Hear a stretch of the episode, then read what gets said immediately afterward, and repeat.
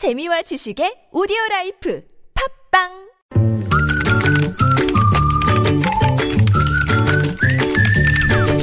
네, 무적의 댓글을 전해주시는 이숙현 시사 칼럼니스트 모셨습니다. 어서 오세요. 네, 안녕하세요. 네, 자, 첫 소식은요. 네, 오늘 수능 날이었죠. 네. 그런데 안타까운 사연들이 속속 공개가 됐습니다. 음.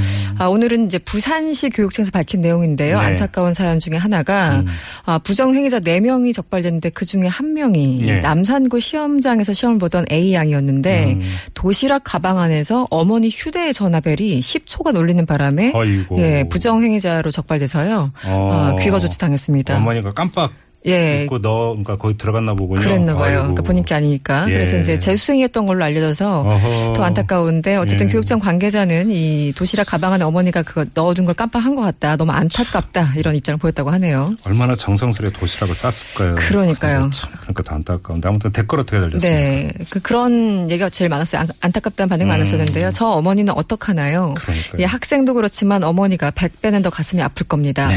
또 어떤 분은 엄마는 본인이 자식 인생 망쳤다고 엄청나게 자책하실 것 같습니다. 네. 어떤 분은 또 약간 좀 냉정한 표현도 있었어요. 엄마의 건망증이 문제입니다. 뭐 이런 분도 계셨고 음. 안타깝지만 다른 아이들을 위해서 원칙대로 조치하는 게 맞는 것 같습니다. 네. 글. 이런 예외도 인정이 없을 거라면 인정 사정 없을 거라면 검색대라도 설치를 하세요. 음. 본인도 모르게 들어가 있는 걸 학생 탓만 하는 거는 정말 문제 아닌가요? 이런 주장도 있었고요. 네. 또 빠질 수 없는 이름들이죠. 오늘 댓글에도 역시 등장을 했습니다. 아, 최순실, 정유라 씨한테는 그렇게 너그러운 사람들이 왜 이 학생들한테는 인정 사정 없는 건가요? 네.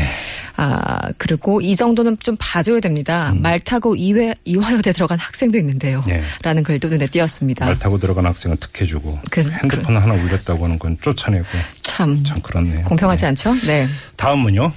네, 청와대가 CJ그룹을 압박 한 결정적인 이유가 영화 변호인 때문이다라는 관계자들의 증언이 나왔습니다. 이제 노무현 전 대통령 그린 그렇죠. 영화죠. 네. 그래서 그 문체부 전현직 관계자들과 이제 한겨레가 인터뷰를 했는데요. 음. 한 관계자는 이런 얘기를 했어요.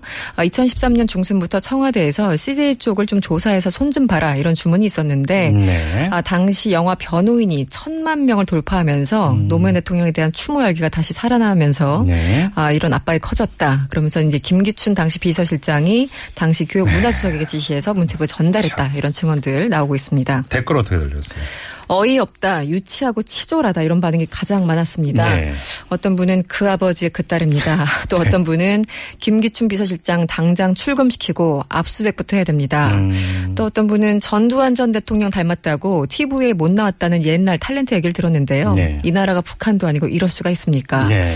또 어떤 분은 한켠에선 천만 관객의 가슴을 뜨겁게 하는 영화를 만들고 있는데 한켠에서는 치졸한 복수심으로 영화 관계자들을 물먹이고 있었군요. 한심하다는 표현이 대부분이었습니다. 문화는 좀 문화로 좀 놔뒀으면 좋겠어요. 그러니까 최악이죠. 이런 정도라면. 네.